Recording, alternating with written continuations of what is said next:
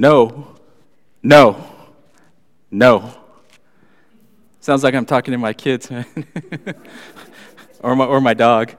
Um, you know, growing up, right, we've all had the experience of being told no, right, by our parents, uh, our teachers, our coaches, basically anybody, right, uh, that was an authority figure in our lives. And then as we've gotten older, as JR mentioned, we still hear that from time to time.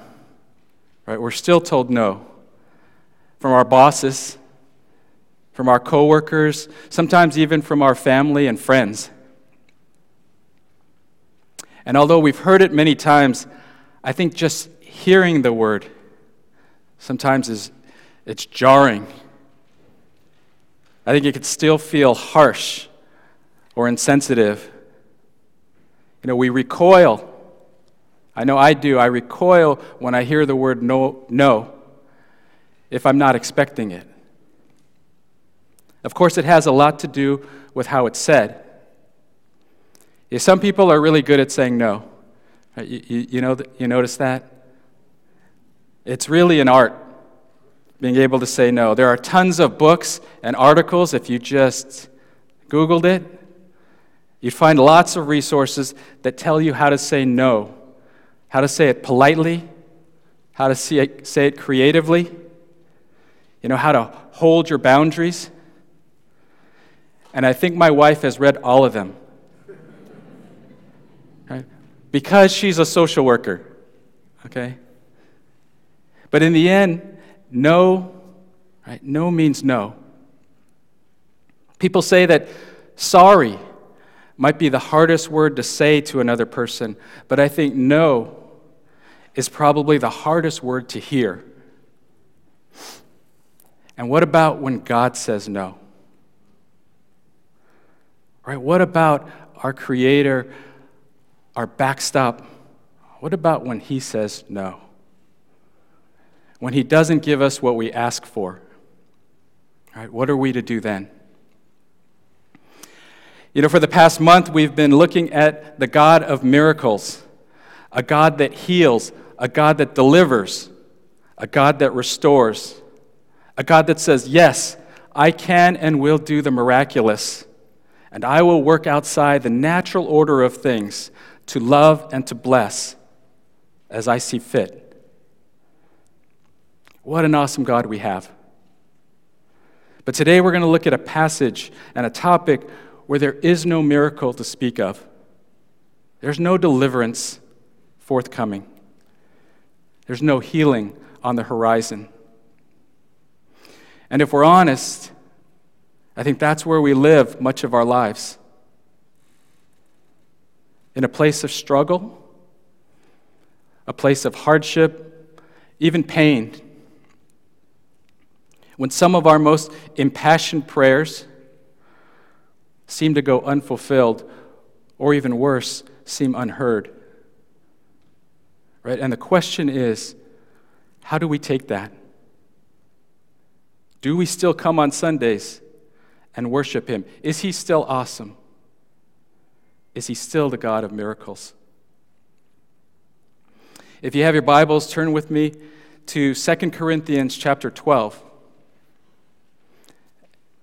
And the passage will be on the screen. It's a short passage, 2 Corinthians 12, verses 7 through 10. God's word says, Therefore, in order to keep me from becoming conceited, I was given a thorn in my flesh, a messenger of Satan to torment me. Three times I pleaded with the Lord to take it away from me. But he said to me, My grace is sufficient for you, for my power is made perfect in weakness.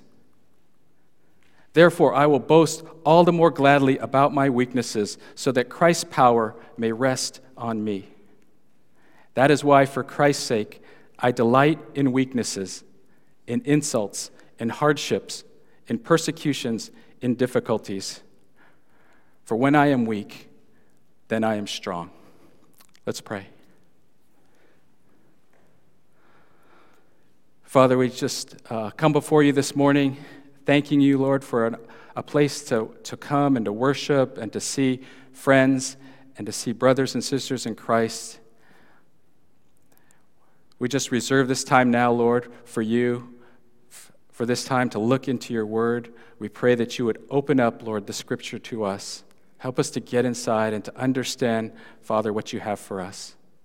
I pray that you would minister to us wherever we're at this morning. Pray in Jesus' name. Amen. Amen. You know, our passage this morning begins with the word therefore. And that's not, that's not really a great place to start because it begs the question, right? What came before this? What's Paul talking about? Well, in verses 1 through 6, the Apostle Paul describes an incredible experience he has when he is caught up into the heavens. If you just glance at some of those verses in your Bible, he's caught up in the heavens, in paradise, in the dwelling place of God. And he's able to witness some of the things of God. This amazing vision, this revelation was given to Paul to confirm his call as an apostle. But what it did is it also stoked him kind of with a sense of pride. Right? It was it's kind of like, right, how awesome am I? Right? That God would show me these things, that I would be invited into God's inner circle. Right? So basically, God revealed amazing things to Paul and he's having trouble remaining humble. So that's where we dive in. And in verse 7, he says, Therefore, in order to keep me from becoming conceited, I was given a thorn in my flesh. A thorn in my flesh. We aren't told what this figurative thorn in the flesh is, right? It's figurative. He doesn't actually have a piece of wood or stick stuck in him and he walks around that way. But whatever it is, he says it was used by Satan to torment him. Some say the thorn was a, a physical ailment, something related maybe to his eyesight. Some say that it was perhaps a chronic condition that Paul had. Some believe that Paul suffered from depression and extreme discouragement or that the thorn was a conflict with another person that weighed heavily on him. You know, and the last theory that I'll mention is that some feel that maybe it was a temptation, a temptation to a particular sin that he couldn't seem to overcome, and it plagued him. We don't know exactly what it was, but it was serious. It was a source of constant pain and anguish in his life. And to his credit, Paul did what he should do. Right? He prayed and he asked for God to take it away. And you may be thinking of, well, of course he did, right? This is the Apostle Paul, one of the great heroes of the faith. But notice, right, in the passage, this doesn't mean he gets what he asks for. He not only prayed, it says he pleaded. Verse 8 says, Three times I pleaded with the Lord to take it away from me. I think the fact that we, we don't know exactly what the thorn was, it enables us to get into the passage. It enables us to relate to Paul. So I ask the question Have you ever felt like you live with a thorn in your flesh, a constant sense of pain, suffering, maybe anxiety. Right? It just it doesn't go away. It could be physical, it could be mental or emotional. But it weighs on you and it burdens you. And I don't think Paul's words here are that inappropriate. It torments you. You know, some of you might be hearing this right now. You're watching this service or you're, you're here listening, and you know exactly what I mean. Right? You know the pain and the anguish, and maybe like Paul, you've prayed in faith. You've lifted it to God. You've had others pray for you. And you've asked and you've pleaded with God to take it away. And for whatever reason, for reasons we may never know, the thorn remains. You know, Shizuka and Paul's story, right? The story of God's physical healing, his miraculous healing of Shizuka, and the, the work he's done in their lives has been such a wonderful testimony and a source of emotional and spiritual encouragement for us as a church. And it has, it has stirred people's hearts. I know people have talked to me about it, and it's renewed their faith in prayer, including my own. But may I share a story with you of another couple who had their own situation. Earlier this week, I asked my longtime friend, Carl, if I could share this. And Carl and I were uh, good friends. We grew up at, at Wintersburg Church in Orange County together. Uh, we've been good friends. We met in middle school, or since we were middle school age. We went to camp, played sports, did all sorts of things together. Our friendship even survived the college years when I went to USC and he went to UCLA. Crazy Bruins. Right? We, were, we were in each other's weddings. Right? Carl got married to his beautiful wife, Kathy, in 2012 on the north shore of Oahu. It was, it was amazing. It was beautiful. And they had been married for eight years when last fall Kathy began having respiratory problems. Kathy was in and, in and out of the hospital in October, November, several times. Then in December, she was diagnosed with lung disease and placed on oxygen. Right? This was all during the time of COVID was high. Carl was hardly able to visit her in the hospital at times. There were times when she seemed to be getting better. Her breathing would be stronger. Her oxygen levels, I think, would, would, would be up. But things would, would turn around quickly. Right? Kathy was an outgoing, vibrant person. She was a people person. She was a faithful believer who touched, who touched others in her life and in her career as a physical therapist. So by January, there were hundreds, if not thousands, of family, friends, coworkers, pastors, church members, people that worked in the hospital who would see her when she came in, all of them praying, praying for her healing and recovery.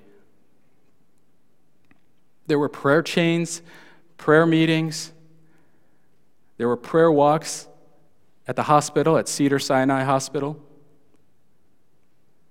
And they, we prayed. We prayed for both Kathy and we prayed for Carl. You know, when I think about Carl as a husband going through all of this, I can hardly fathom the pain.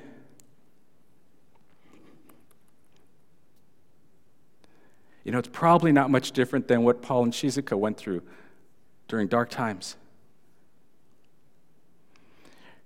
Right? He told me, Carl told me, his prayers were of the weeping face down to the ground.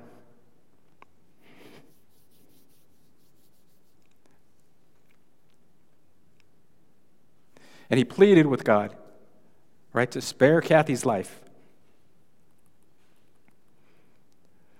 Well, sadly, after, after battling for months and eventually being diagnosed with cancer in her lungs, Kathy passed away in February.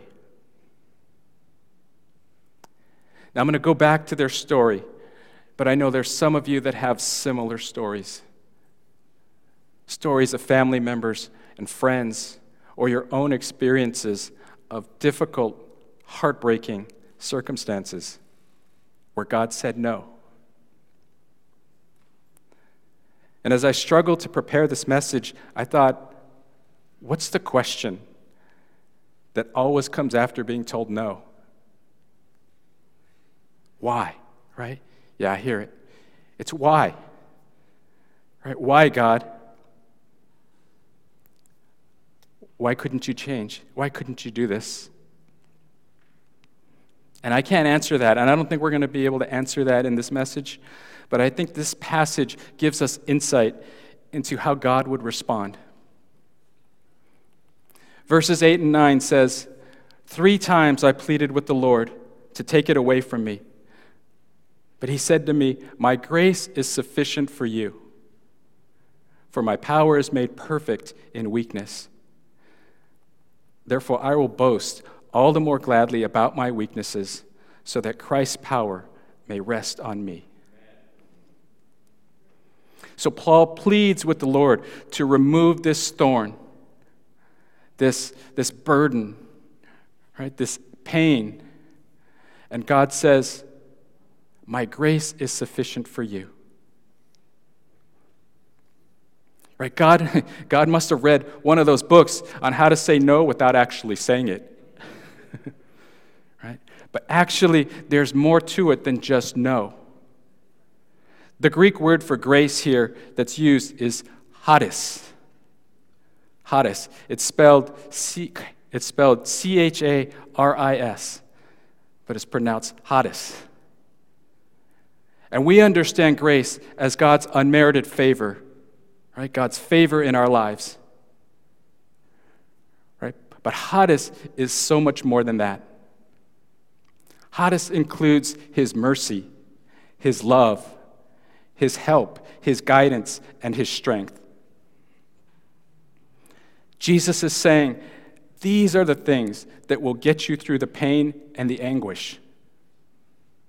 My charis is sufficient for you when you rely on me and I will strengthen you when you are weak, when you are down. Now that's that's still a hard process, right?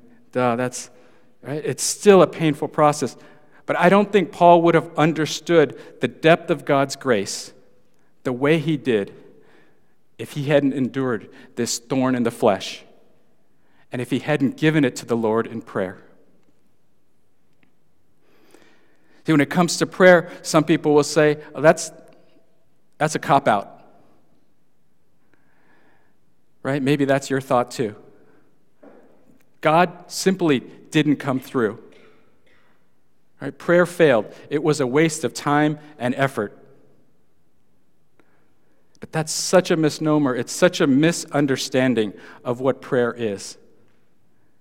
Yes, God said no to healing Paul or to saving Kathy or relieving Carl of his pain. But, beloved, prayer is not a transactional event. Right? It's not an exchange where we agree to praise God, give our offerings, come to church because He says yes to our prayer requests. Right? That's not how it works. No, God is much more deserving than that. Jesus Himself received a no in the Garden of Gethsemane, didn't he? When he said, Father, take this cup from me, but not by my will, yours be done. Of all people, right, our Lord and Savior, he understands what you're going through. Prayer is the essence of our relationship with God. It's communion with Him. And it's one of the main ways that God extends His grace and His mercy to us in order to shape our hearts and our souls. And sometimes this means yes to our prayers, and sometimes it means no. But it always means grace. Thayer's Greek lexicon says, and this is a study resource, but it says, charis Grace refers to the merciful kindness by which God, exerting his holy influence upon souls, turns them to Christ and keeps and strengthens and increases them in Christian faith. See, pride and self sufficiency, it's the enemy of prayer. There was a time in my life when I felt like prayer and supplication and asking God for help was a sign of weakness. Right? And it is a sign of weakness, but I thought it was a bad thing. I thought I was better than others if I could live the Christian life and I didn't have to ask God for very much. Right? It's like not bothering the boss. Right? I don't bother the boss. I just show I can do it on my own. Right? And I've learned how wrong that is. That God's grace and God's power come through humility and dependence and relinquishing control to Him. Though Paul did not receive the answer he was looking for, he received God's amazing grace. And in verse 10, he says, That is why, for Christ's sake, I delight in weaknesses, in insults, in hardships, in persecutions, in difficulties. For when I am weak, then I am strong. You know, after Kathy went home to be with the Lord, I was really worried for my brother Carl. Right? I thought of how easy it would be for him to close up, to wall himself off, to blame God, and to become bitter and depressed. Right? And that would be that would be kind of understandable. For that's the, the way many of us deal with tragedy. Right? As you can imagine, it continues to be a long, hard road ahead for him. It's dark, it's messy, it requires wrestling with God at times. But I am so happy. I am so happy to see how close my friend has grown to the Lord. Amen. How he's, how he's got godly people around him and he's leaning into them. How he's pursuing God's purposes in his life, and how, how, how his soul has been kept and strengthened in the faith. And I know it's God's charis. It's His grace that sustains him. And it's God's power being made perfect in His weakness. Does this make sense? Right? And as much as, in the same way, I should say, as Paul and Shizuka have been an encouragement to me and to us, right? Carl is an encouragement to me spiritually and emotionally. And this is not to mention, we could talk more about this, not to mention that some of the non Christians that saw Kathy and Carl's faith as they struggled through those dark times and witnessed the praying community around them. These people have been led to ask questions and to seek the Lord. You know, was all of this God's purpose in saying no to healing Kathy? Could he have accomplished it in any other way? I don't know. And while not knowing is hard,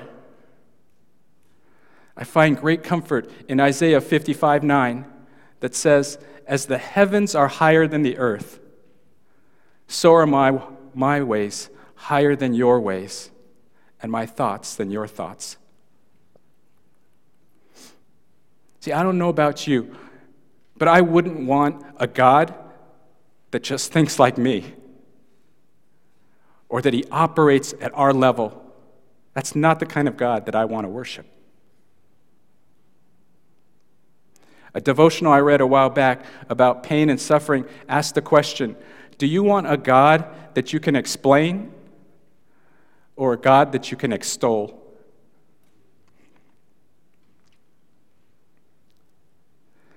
Thorns, pain, hardships, suffering are facts of life. It's clear throughout Scripture, God doesn't make them all go away. The Apostle Paul knew this. Right? Not only did he suffer from a thorn in his flesh, but if you know his history, you also know he was a victim of persecution, of beatings, of imprisonment, of shipwreck. His life was filled with prayers that ended in no. And you may feel much the same way. God says, My grace, my charis, is sufficient for you. And my power is made perfect in your weakness. I've shared this prayer before, but I think it captures the wisdom of God in answering some of our prayers. And this is a prayer from an unknown Confederate soldier. Says, I asked for strength that I might achieve. I was made weak that I might learn humbly to obey. I asked for health that I might do greater things. I was given infirmity that I might do better things. I asked for riches that I might be happy. I was given poverty that I might be wise. I asked for power that I might have the praise of men. I was given weakness that I might feel the need of God. I asked for all things that I might enjoy life. I was given life that I might enjoy all things. I got nothing that I asked for, but everything that I had hoped for. Almost despite myself, my unspoken prayers were answered. I, among all men, most richly blessed. See, our God is a God of miracles. He knows when to say yes, and He knows when to say no. And one of His greatest miracles is being able to take the tragic and the painful situations in our lives and turn them into something good. Right? Romans 8:28 says, "And we know that in all things God works for the good of those who love him, who have been called according to his purpose." And sometimes we can only see this in retrospect. We can only see it right after it's passed and we look back, you know, like the Confederate soldier who received nothing that he asked for, but everything that he hoped for. Beloved, God is at work. He is at work. And you and I may never know the reasons why He says no to some of our prayer requests, but we can trust in His wisdom and we can rest in his goodness. Right? And we can follow him, right, in his sovereign grace. Amen. I'd like to call the uh, worship team forward and the, the prayer counselors forward as well. And, you know, we all need prayer at times. And we have different seasons of life. And various things happen to us, and um, prayer is crucial. We want to come to God in prayer, and so um, our prayer councils are here as we, the worship team leads us in the closing song. Please feel free to come forward, receive prayer, uh, receive the support and the love uh, of, of the body of Christ. Um, amen.